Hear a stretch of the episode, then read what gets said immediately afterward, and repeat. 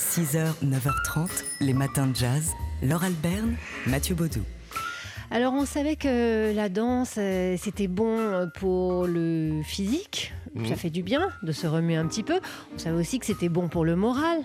C'est joyeux en général quand on danse. C'est également bon pour notre développement cognitif, pour Bon. notre cerveau. Quoi. Oui, peu importe si vous êtes euh, Fred Astaire ou Ginger Rogers, hein, c'est pas le, le sujet. En tout cas, c'est ce que nous dit la, la revue New Scientist. euh, danser est bon pour le cerveau. Ça permet de garder l'esprit vif en vieillissant, nous dit euh, la revue scientifique. En fait, la danse améliore euh, nos fonctions cognitives, nos capacités de concentration et de coordination. Et ça date pas d'hier. Bouger rythmiquement, c'est quelque chose qui est ancré en nous depuis l'aube des temps. Et euh, dans, cet article du New Scientist, on, apprend également qu'il existe des psychologues spécialisés dans le traitement par la danse, des dance psychologists.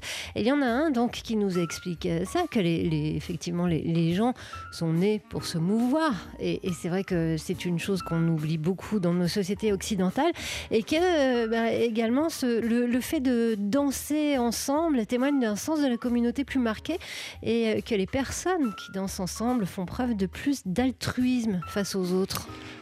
En quoi se lâcher sur le dance floor est bon pour le cerveau? C'est le titre de cet article à lire dans la revue newscientist.com. 6h, 9h30, les matins de jazz. Laure Alberne, Mathieu Baudou.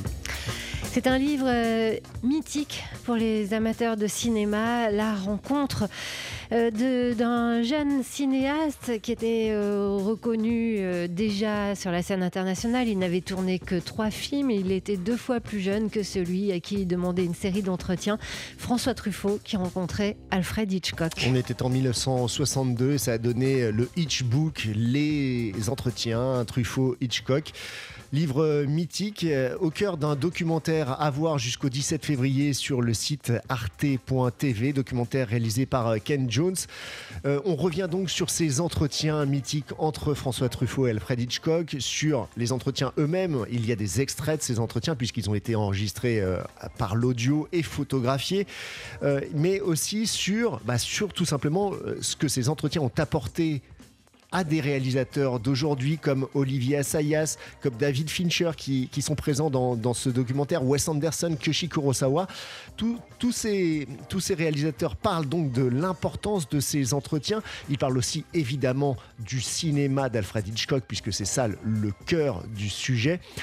Un Hitchbook qui a marqué toute une génération, je vous le disais, de réalisateurs, dont un certain Martin Scorsese. À l'époque, le consensus général, le climat, était une dictature, comme toujours, de l'establishment sur ce que devait être le vrai cinéma.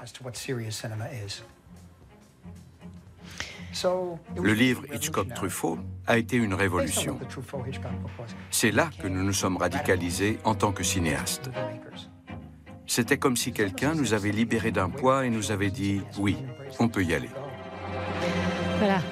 Martin Scorsese dans ce documentaire euh, que, que vous pouvez voir sur Arte, réalisé par Kent Jones en 2014, où deux visions de cinéma qui se rencontrent et, et surtout qui, qui montrent le, le génie, l'avant-gardisme hein, d'Alfred Hitchcock. Ouais, on voit que Hitchcock, et c'était le but hein, de ces entretiens euh, réalisés par François Truffaut, qu'Hitchcock était considéré comme euh, un, un réalisateur euh, grand public qui faisait du cinéma de divertissement, était un véritable auteur expérimental à bien des égards et qui ne laissait, on le sait, rien au hasard. Hitchcock Truffaut, disponible sur le site Arte TV jusqu'au 17 février. 6h, 9h30, les matins jazz. Laure Alberne, Mathieu Baudou. Dans Libération aujourd'hui, on peut lire euh, toute une page consacrée à l'Art Ensemble of Chicago. L'Art Ensemble of Chicago, quintette, quinca en coffret à l'occasion de la sortie il y a quelques temps déjà d'un coffret monumental chez ECM, 21 disques, The Art Ensemble of Chicago and Associated Ensembles, qui revient donc sur toute l'histoire de ce groupe de Chicago, né en fait euh, de l'AACM, de euh, l'Advancement of Creative Musician, euh, créé à, Chicago et dont on a appris la disparition de, de deux membres ces derniers jours.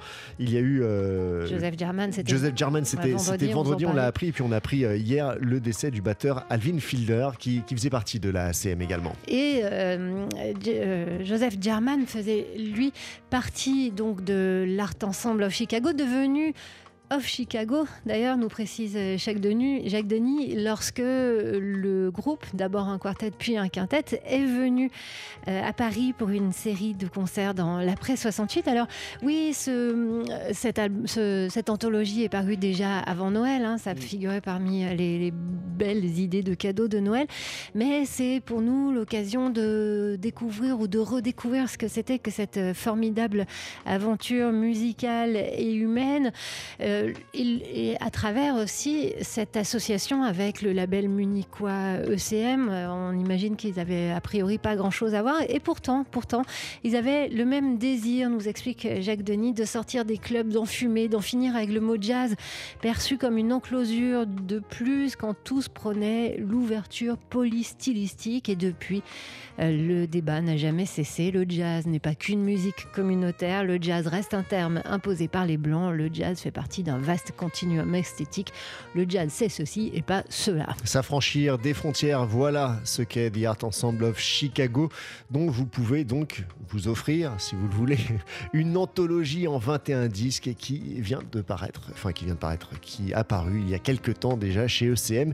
Ça reste un beau cadeau de Noël. hein. Ouais, vous pouvez toujours lire la plume de Jacques Denis dans Libération ce matin. Ou alors écoutez ce morceau, Au Douala, l'Art Ensemble of Chicago. Quelques secondes pour vous, c'est cadeau.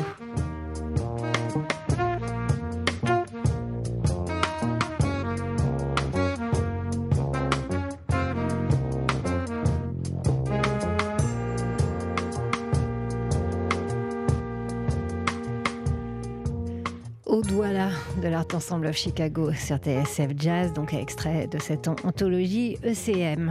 6h, 9h30, les matins de jazz. Laure Alberne, Mathieu Baudou.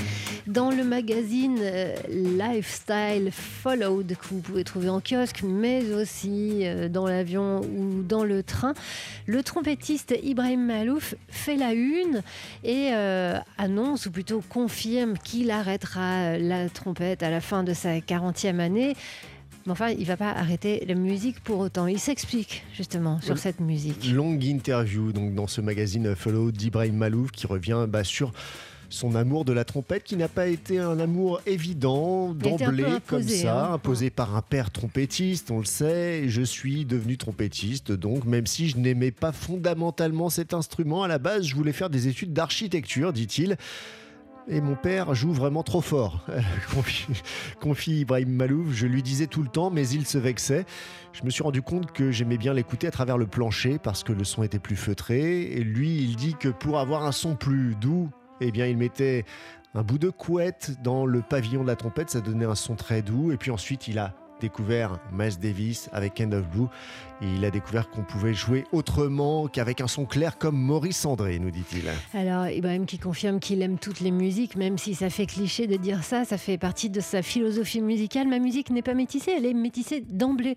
Euh, Parce qu'à presque 40 ans, j'ai écouté et aimé beaucoup de choses et que c'est dans ma nature de mélanger des trucs. C'est un peu comme un accent, on peut pas s'en défaire. Euh, il explique, euh, il revient ensuite sur bah, justement sa musique, son fondement, les fameux quarts de ton de la musique arabe, euh, qui sont l'équivalent de la blue note dans le jazz. Tout ça, c'est vraiment la même chose, explique Ibrahim Malouf, euh, même si les gens du jazz d'aujourd'hui ne le comprennent pas encore. L'immigration arabe en Europe et dans une moindre mesure aux États-Unis a transformé le jazz à la fin du 20e et au début du 21e siècle. Le jazz a été complètement chamboulé par l'Orient qui l'a amené vers autre chose avec Dafer Youssef, Anwar Brahim ou les jazzmen israéliens qui arrivent à faire des trucs incroyables comme Avishai Cohen. On apporte chacun à sa manière quelque chose au jazz qui le transforme profondément. Quelque chose de l'ordre de la mélodie, mais également du rythme, les, mesures un peu atypiques que j'adore, comme Michel Cohen ou d'autres. C'est surtout une façon de montrer que nous, les Orientaux, on est aussi capable de faire des trucs un peu compliqués et que les Occidentaux ne sont pas les détenteurs de la vérité rythmique. Tout ça repose sur des concepts de la philosophie arabe, le tarab, le makam, le taksim. C'est extrêmement complexe, tout le monde ne le saisit pas et quand on ne comprend pas, on a tendance à trouver que c'est nul, voire que ça n'est pas de la musique, ce que pas mal de détracteurs euh, reprochent à Ibrahim Malouf. Les amoureux partie, hein, d'Ibrahim Malouf iront le voir sur scène vendredi et samedi. Il se produit euh, sur la- à la scène musicale de Boulogne-Billancourt avec euh, le répertoire de son album Levantine Symphony. Les matins de jazz. The sky was blue